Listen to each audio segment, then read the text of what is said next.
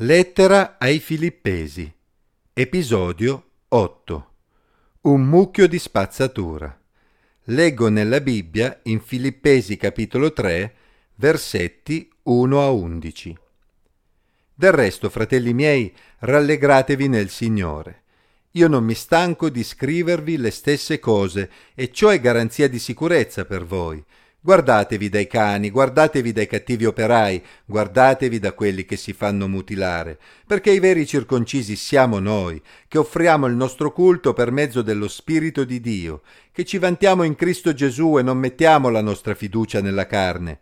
Benché io avessi motivo di confidarmi anche nella carne, se qualcun altro pensa di aver motivo di confidarsi nella carne, io posso farlo molto di più io, circonciso l'ottavo giorno, della razza di Israele, della tribù di Beniamino, ebreo, figlio d'ebrei, quanto alla legge fariseo, quanto allo zelo persecutore della Chiesa, quanto alla giustizia che è nella legge irreprensibile.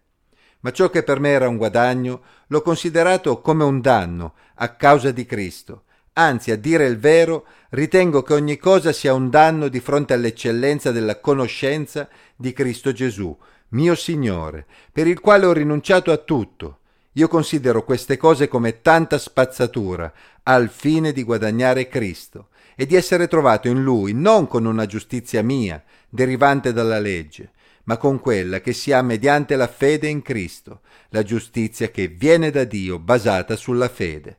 Tutto questo allo scopo di conoscere Cristo, la potenza della sua risurrezione, la comunione delle sue sofferenze, divenendo conforme a lui nella sua morte, per giungere in qualche modo alla risurrezione dei morti.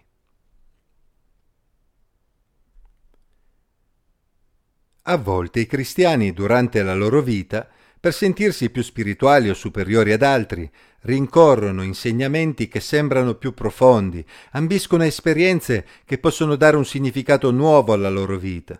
In realtà tutto diventa insignificante se lo confrontiamo con la gioia della salvezza in Cristo. Se abbiamo Cristo nella nostra vita abbiamo già tutto ciò di cui abbiamo bisogno. Infatti se siamo cristiani, qual è la fonte della nostra gioia se non il Signore Gesù e la sua opera per noi? Ecco perché Paolo invitò i filippesi a rallegrarsi esclusivamente nel Signore.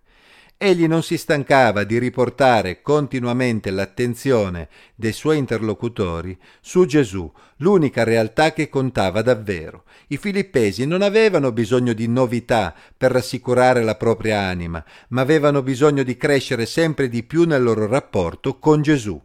Leggendo anche altre lettere di Paolo, ad esempio quella scritta ai Galati, apprendiamo che inizialmente all'interno della comunità cristiana gravavano sugli stranieri delle pressioni da parte della componente ebraica della comunità per imporre la circoncisione come segno di appartenenza al popolo di Dio. L'Apostolo Paolo manifestò sempre apertamente il suo dissenso verso questo modo di pensare, che sostanzialmente obbligava gli stranieri a diventare parte del popolo di Israele negando quindi che la salvezza era stata già offerta a tutti, ebrei e gentili. Paolo in questo brano utilizza parole molto dure verso chi portava avanti queste idee. Addirittura egli utilizzò la parola cani per indicare coloro che predicavano la circoncisione tra gli stranieri. Si tratta di una chiara provocazione, visto che tale parola veniva normalmente utilizzata dagli ebrei per designare gli stranieri pagani. Si veda anche Matteo 15, 26. Egli utilizzò anche la parola mutilare in modo provocatorio per riferirsi proprio alla circoncisione.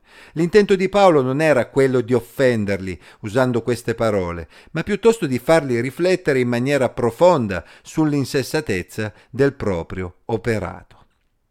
Infatti continuare a proporre la circoncisione agli stranieri significava negare la vera circoncisione, quella che Dio aveva operato nel cuore di tutti coloro che erano nati di nuovo attraverso l'opera dello Spirito Santo in loro, sia ebrei che stranieri, i quali potevano adorare Dio con sincerità, vantandosi esclusivamente dell'opera di Cristo e non confidando nell'appartenenza ad un gruppo etnico particolare. Se per essere a posto con Dio contassero la propria nazionalità, la propria famiglia di provenienza, la propria posizione sociale, le proprie opere, Chi più di Paolo avrebbe potuto vantarsi? Egli era ebreo, figlio di ebrei, israelita della tribù di Beniamino, fariseo che conosceva e osservava la legge con diligenza.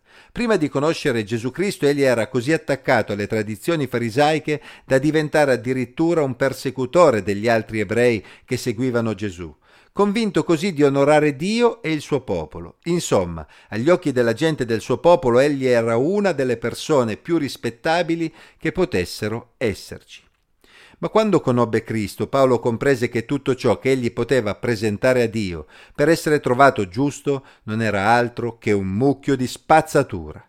Ciò che sembrava un vantaggio non era altro che un ostacolo. Chi pensa di essere a posto con Dio basandosi sui propri meriti, affermando quindi la propria giustizia, rischia di non sentire il bisogno di affidarsi alla grazia divina per la propria salvezza. Paolo aveva invece messo da parte tutto ciò che poteva costituire un vanto e aveva semplicemente riposto la sua fede in Gesù Cristo per essere giustificato davanti a Dio. Insomma, la sua relazione con Gesù era diventata talmente importante da far sembrare tutto il resto insignificante nella sua vita. L'obiettivo di Paolo era quello di identificarsi sempre di più con il suo Salvatore e con la sua opera sulla croce, conoscendolo sempre di più e sperimentando la potenza della sua risurrezione nella sua vita. Infatti, come il Signore Gesù aveva rinunciato ai suoi privilegi, si rilegga Filippesi 2 versetti 6 a 11, per soffrire e morire per l'umanità peccatrice, così Paolo stava rinunciando ai suoi privilegi di fariseo, accettando anche la persecuzione e il disprezzo, pur di onorare Gesù e camminare sulle orme del suo Salvatore. Così Paolo stava rinunciando a se stesso, divenendo quindi conforme a Gesù nella sua morte. Paolo non aveva paura e non aveva rimorsi pensando a ciò a cui aveva rinunciato. Perciò anche se avesse dovuto dare la sua vita per il Vangelo, egli sapeva bene che ciò che aveva guadagnato era infinitamente superiore. In qualunque modo Dio avesse guidato le cose, Paolo sarebbe giunto alla risurrezione dei morti, alla meta finale, per vivere sempre con il suo Signore. E noi? Siamo pronti a considerare un mucchio di spazzatura tutta la nostra sapienza, il nostro ceto sociale, tutto ciò che ci rende onorabili nella società, per identificarci completamente con il nostro Salvatore Gesù e rallegrarci solamente in Lui. Liberiamoci dal peso di dover essere qualcuno, di dover fare qualcosa e confidiamo solamente in Gesù, ringraziandolo per ciò che Lui ha fatto. Ci sentiremo molto più felici e leggeri.